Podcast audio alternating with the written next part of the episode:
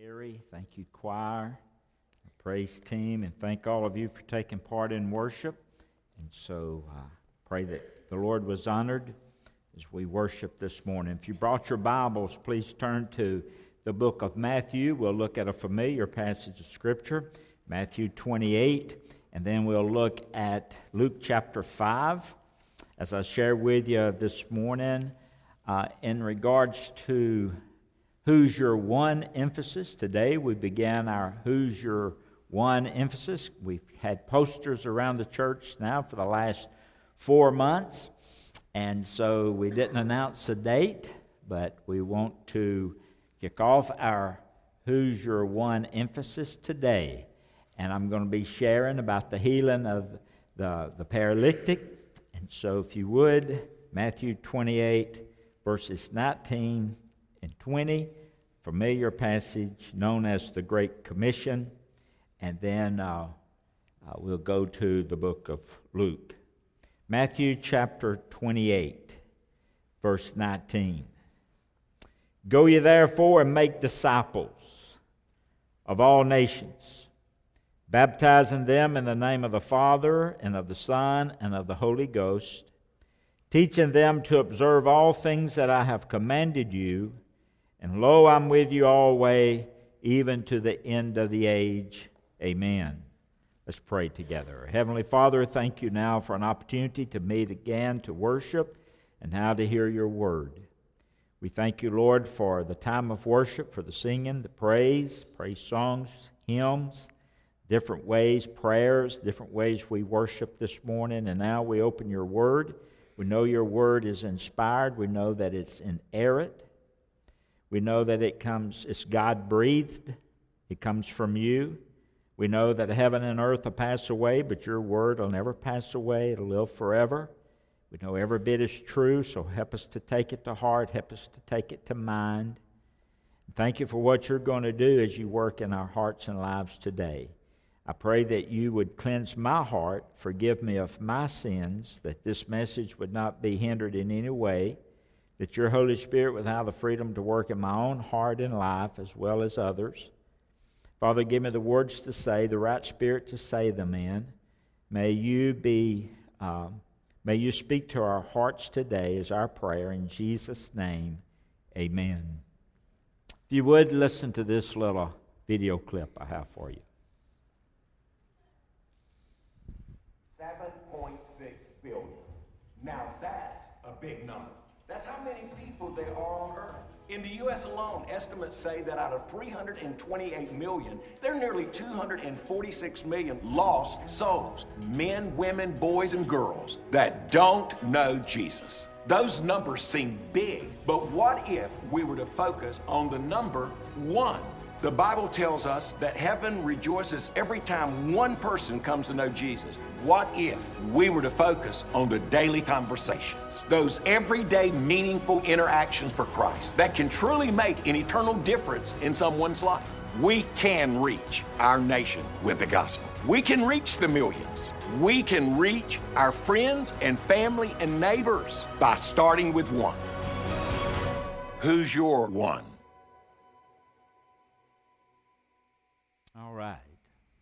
That's Dr. Johnny Hunt.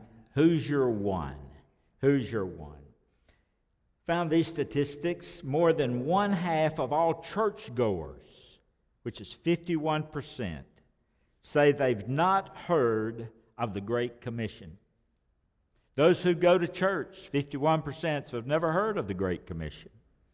Another 6% says, well, I'm not sure if I've heard of the Great Commission. 25% have heard of it, but they can't recall the meaning of it. Regular churchgoers.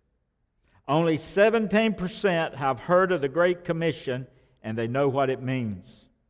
So the point is our spiritual ignorance. I'm afraid that our spiritual ignorance and perhaps our lack of obedience to the Lord as a believer in regards to Matthew 18, 19, 20, us neglecting that just simple passage of uh, Scripture that we've perhaps memorized and put it to heart, I believe that is the reason that there are more churches today than ever before, but more lost people today than ever before. Jesus put it this way He said, The harvest is plenteous, but the laborers are few. So pray for the Lord of the harvest that He would send more laborers out into the harvest field. And so when the Lord gave us the Great Commission, I like to refer to it as the Great Commission. It's not only intended for the vocational evangelists, the Great Commissions. It's not only intended for the, uh, the, the vocational uh, pastor or the local pastor, vocational missionary, whomever. But the Great Commission, the Great Commission, is our personal commission. It's my commission. It's your commission. It's the believer's personal commission. It's the marching orders of the church to every born again believer to carry the gospel to everywhere, to everyone around the world.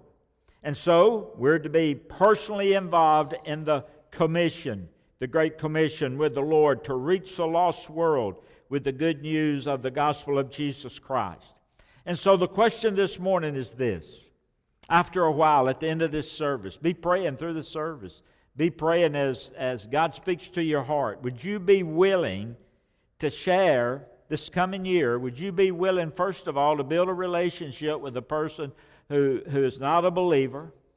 Would you be willing to, to build that relationship? Would you be willing to share your personal testimony with that person? Would you be willing to invite that person to, to a worship service or to a brotherhood breakfast or WMU or the Beast Feast that's coming up in, in a week or so? Or would you just give that simple invitation for them to come and attend a worship service? Would you be willing to do that? Now, uh, Lifeway research tells us this. It says among American churchgoers, one third, or 29%, have not invited someone to attend church in the last six months. One third, or 29% of believers, have not invited someone to attend church in the last six months. 25% have invited someone three or more times in six months. 21% of people, have, uh, churchgoers, have invited people twice in six months. 17% have invited people once in the last six months. And then the rest could not remember if they'd invited anyone or not. And so we have to understand that this emphasis, who's your one, it's really to help us to reach out to those who have never heard the gospel of Jesus Christ and just simply share with them what Christ has done in our life and what he can do in their life. In their life. Now, to, to see the significance of this, we have to go back 71 years ago. 71 years ago, baptisms in the Southern Baptist Convention were as low as they are now. We baptized in 2018 the same number we baptized 71 years ago in 1948. Think of that. Now we can turn that around. We can turn that around. If 10% of our Sunday morning attenders, 10%, not everyone, but 10% of our Sunday morning attenders attend in a Southern Baptist church, that's 5.3 million on any given Sunday. If they would simply share their faith if they'd share their faith to one person, to one person, and see that person come to Christ that year, that particular year, we would have twice as many come to Christ as we did in 1948 in any year recorded in the Southern Baptist Convention. Think of that. Only 10% of the churchgoers attending Southern Baptist churches today we'd see more people baptized in any given year ever. That's only 10% of our active Sunday morning attenders. So this morning, I'm asking you, as the Lord speaks to you, pray for courage to invite someone who is, is not a believer or is not in church. Invite someone, share with someone your personal testimony, pray to see them saved over the next 12 months. Now, with all of that in mind, kind of as an introduction, turn to the book of Luke. We want to look at uh, Luke chapter 5. Luke chapter 5, no doubt a familiar passage of Scripture. I preached this uh, some years back, not this same sermon, but from this passage in regards to a friend day we had. But I'm going at it in kind of a, a different direction, but it, it'll speak to our hearts. Luke chapter 5, verse 17. Notice what God's word says. Now it happened on a certain day as he was teaching that there were Pharisees and teachers of the law sitting by who had come out of every town of Galilee, Judea, and Jerusalem, and the power of the Lord was present to heal them. Then behold, men brought a, on a bed a man who was paralyzed, whom they sought to bring in and lay before him. So, what you have, you have Jesus teaching and healing, and he's uh, ministering, and all of a sudden, there's some guys that bring a friend and they bring him in and lay him before Jesus. He's paralyzed. Verse 19. Where they could not find how they might bring him in because of the crowd, they went up on the housetop and they let him down with his bed through the, the tiling into the midst before Jesus. So Jesus is in the house. They're trying to get to Jesus. Their way is blocked. They go to the roof, remove some of the uh, thatch from the roof. And when he saw their faith, verse 20, when Jesus saw their faith, he said to them, Man, said to this man, one that was paralyzed, Man, your sins are forgiven you. And the scribes and the Pharisees began to reason, saying, Who is this who speaks blasphemies? Who can forgive sins but God alone? But when Jesus perceived their thoughts, he answered and said to them, Why are you reasoning in your hearts? Which is easier to say, Your sins are forgiven you, or to say, Rise up and walk? But that you may know that the Son of Man has power on the earth to forgive sins. And he said to the man who was paralyzed, I say to you, arise, take up your bed, and go to your house. And immediately he rose up before them. He took up what he had been lying on, and he departed to his own house, glorifying God. And they were all amazed, and they glorified God, and they were filled with fear, saying, We have seen strange things today. Now, I found out over the years that if you're not careful, it's easy to get caught up in missions without realizing your personal role in missions. It's easy to get caught up in missions without realizing your personal role in missions. For example, uh, I like sports. I like sports. Some people love sports. Some people love, love sports. But I like sports. I enjoyed the ball games yesterday, particularly two of them. But I, I was watching last night, uh, yesterday afternoon, and uh, we sit, we love sports. We sat in front of our TV. We sat on the bleachers. We sat in the stands. We pulled for our favorite team. But we've never stepped out on the field to make any type of contribution whatsoever, only financially given to the administration to build huge stadiums, and high price tickets and goes to all kinds of things. You know what I'm talking about. As far as personal contribution on that field, we have none. But we love sports. And I love sports. We never stop out on that field. But the point is, we're cheerleaders, but we're really not contributors. I see that working in missions a lot. We're cheerleaders, but we're really not contributors. And I'm not talking about money. I'm talking I'm speaking about personal involvement, boots on the ground, knocking on doors, sharing our personal testimony with someone at work. That's what I'm speaking of. And so it's sad to say that as the as the football image or illustration, we're cheerleaders but not contributors, it can be said the same with the local church. Now, I want you to notice these men. If you're taking notes, first of all, notice these men had a mission. Jot that down. They had a mission. Now, we're talking about who's your one. We're talking about the healing of this paralytic man. We're talking about being personally involved, contributing to missions, personally contributing. And these men did, and the reason they did, first of all, they had a mission. They had a mission. A mission drives us. You have companies that have mission statements. The purpose of those mission statements is to drive that company. Families even have mission statements. You see, some families have mission statements hanging uh, their family mission statement hanging over maybe a fireplace or a dining area or over or near the front door outside. I've seen these before. Perhaps you have. Companies have mission statements. Burger King has a mission statement. McDonald's, Nike. I looked at several last night, just thumbing through and reading some mission statements from different companies or family mission statements. You know, churches have mission statements. You see these on bill on signs, church signs. Our mission statement years past was reaching out to all people, regardless of their uh, of their uh, socio socioeconomic standard or status, regardless of race, regardless of whatever. We want to reach out to everyone. That's part of our mission statement, reaching out to all.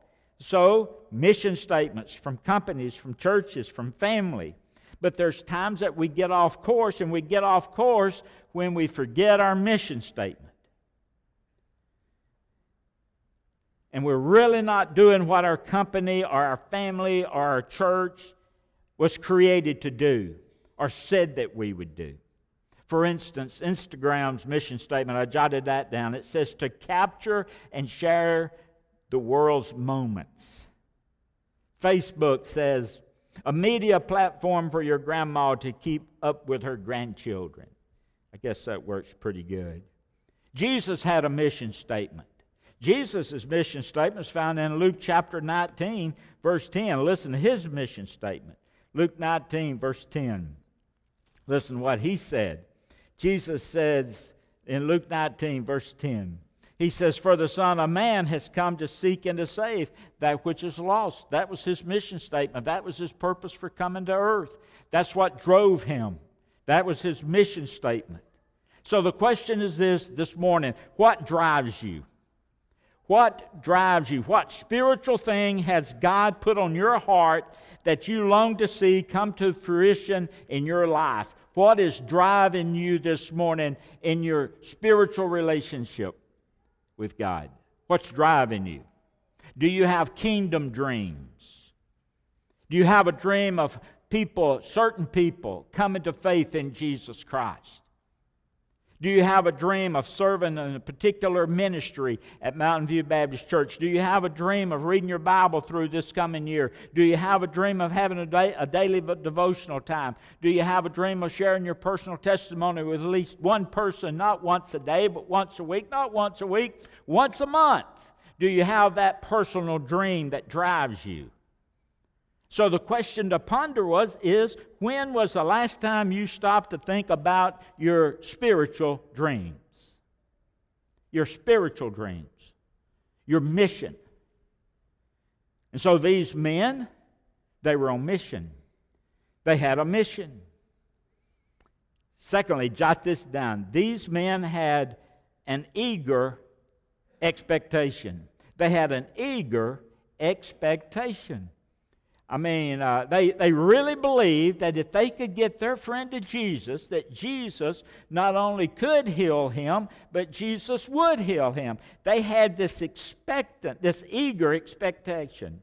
They didn't think maybe he might heal them or him. They didn't think, well, just maybe he would heal him. But they just, they were willing, listen, they were willing to take a risk because of what? Because of their mission, and they stepped out and they took their friend to find Jesus. They had a mission.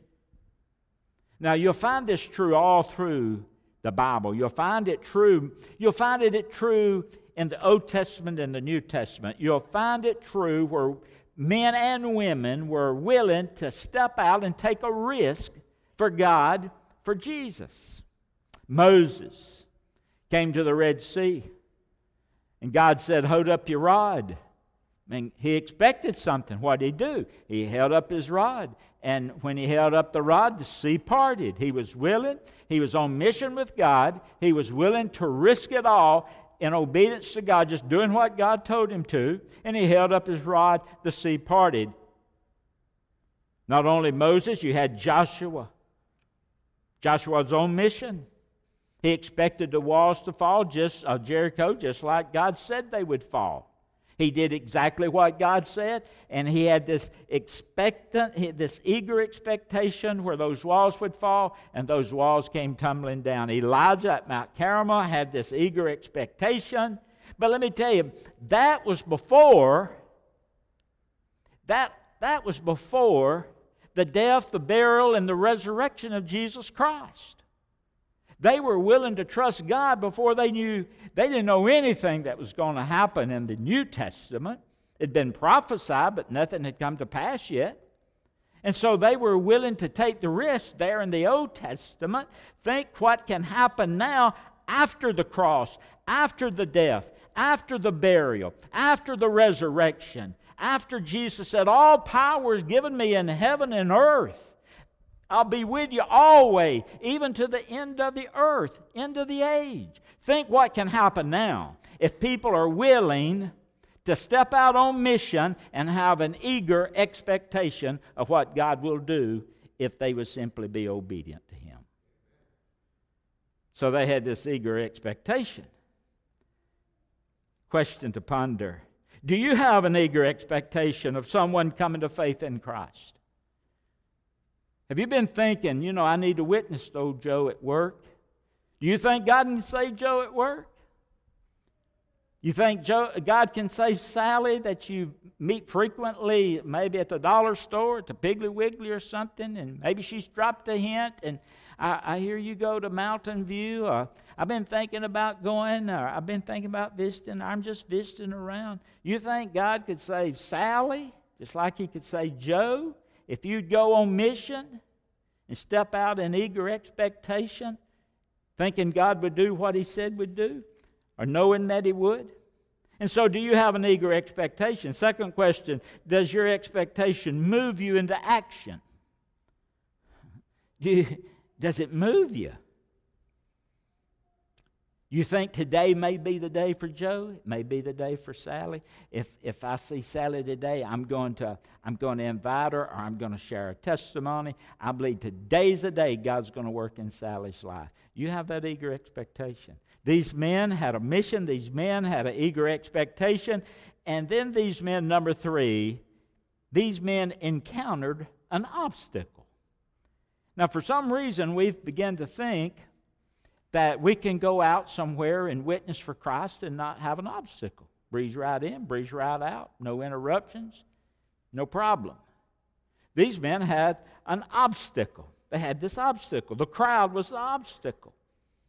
Because of this crowd, there was no way to Jesus.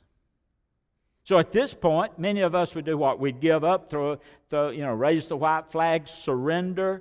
So we think that an open door is, is equal to the path of least resistance. If there'll always be an open door, if the door's not, I hear people say this all the time. You know, God will open the door. If God don't open the door, He'll shut the door, and we'll pray. If there's a dog, you know, I used to pray that. You know, is there a light on? Maybe a light won't be on. maybe the dog. Maybe it won't be a dog in the yard. If there's a dog in the yard, I won't go. Least resistance. These guys had an obstacle.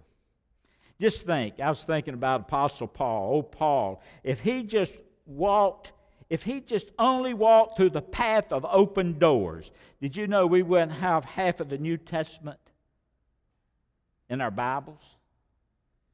Because he met with obstacles all the time. He wrote the majority of the New Testament, that part that he wrote in prison, always an obstacle.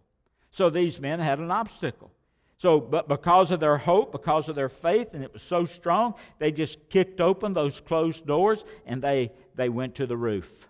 They cut into the roof. So the question to ponder is what obstacles, what obstacles have deterred you from your mission? Maybe someone in the family. Maybe something on the job, someone on the job, maybe school, maybe it's greed, maybe it's pride, maybe it's a lack of faith. What obstacle is deterring you, deterring you from your mission? And then jot this down real quick. These men got more than they bargained for. Did you notice that? so the point is don't settle for the mundane, but expect a miracle when you're working for Jesus. The people thought of the primary need And that primary need they thought was external, but the primary need was God was not external, it was internal. The man's sins needed to be forgiven. And so Jesus is showing to them and showing to us the greatest need is not it's not the external, but it's the internal posture of the heart that needs to be changed. That's what he's after. And so when Jesus addresses this deeper need, the people they were just filled with oh man, we've never seen anything like this before. This is this is just amazing. So the question to ponder is how did others play a role in your life in coming to Jesus? How did others play a role? In what ways was Jesus transferred to your life from someone else, shared with you from someone else? Why would you not long for the same type of transformation to be in others? This morning we had a pre worship about heaven. I love that song about heaven. Then we, we sang the song when we all get to heaven. A problem with that is not everybody, not all are going to heaven. I heard one church sing it this way. They changed the all to the saved when the saved get to heaven. That makes, that makes a lot of sense. But here's the point God saved us, God called us to be on mission with Him to win a lost world to Himself. That's our mission. That's our purpose for being here. We have a mission. We need to have an eager expectation. We'll encounter obstacles. However, we'll get more than we bargained for. I found something that I thought would go along with this. I want to close with it. Listen to this, if you would. Now it came to pass that a group existed who called themselves fishermen. And lo, there were many fish in the water all around them. In fact, the whole area was surrounded by streams and lakes filled with fish, and the fish were hungry. Week after week, month after month, year after year, these who call themselves fishermen met in meetings and they talked about their call to fish and the abundance of fish and how they may go about fishing and year after year carefully define what fishing means and defending fishing as an occupation declared that fishing is always to be the primary task of a fisherman. Continually, they searched for new and better methods of fishing and for new and better definitions of fishing, and they created witty slogans and displayed them on big and beautiful banners. These fishermen built large and beautiful buildings called fishing headquarters. The plea was that everyone should be a fisherman and every man should fish. One thing they didn't do, however, they did not fish. In addition to meeting regularly, they organized a board to send out fishermen to other places where there were many fish. The board hired staffs and appointed committees and held meetings to, to define fishing and to defend fishing and to, and to decide what new streams they should uh, be thought about. And, but the staff and the committees and the members never did fish. Large and and elaborate and expensive training centers were built whose original and primary purpose was to teach fishermen how to fish. And over the years, courses were offered on the needs of fish and the nature of fish and where to find fish and the psychological reactions of fish and how to approach and feed fish. And those who taught and had doctorates in fishology but the teachers did not fish. They only taught fishing, and year after year, after tedious training, many graduated and were given fishing license. They were sent to do full time fishing, some to distant waters which were filled with fish. Many who, who felt the call to be fishermen responded, and they were commissioned and sent to fish, but like the fishermen back home, they never fished. They engaged in all kinds of other occupations. Some felt their job was to relate to be fish in a good way so the fish would know the difference between good and bad fishermen. Others felt that simple letting the fish know they were nice, land loving neighbors and how loving and kind they were was enough. And it's true, many of the fishermen sac- uh, sacrificed and put up with all kinds of difficulties, and some lived near the water and bore the smell of dead fish every day. They received the ridicule of some who made fun of the fishermen clubs and the fact that they claimed to be fishermen, but yet never fished. Imagine how hurt some were when one day a person suggested that those who don't fish were really not fishermen, no matter how much they claimed to be, yet it did sound correct. Is a person a fisherman if year after year he never fishes? More plainly stated, is one really following if he isn't fishing? It's time to start casting our nets.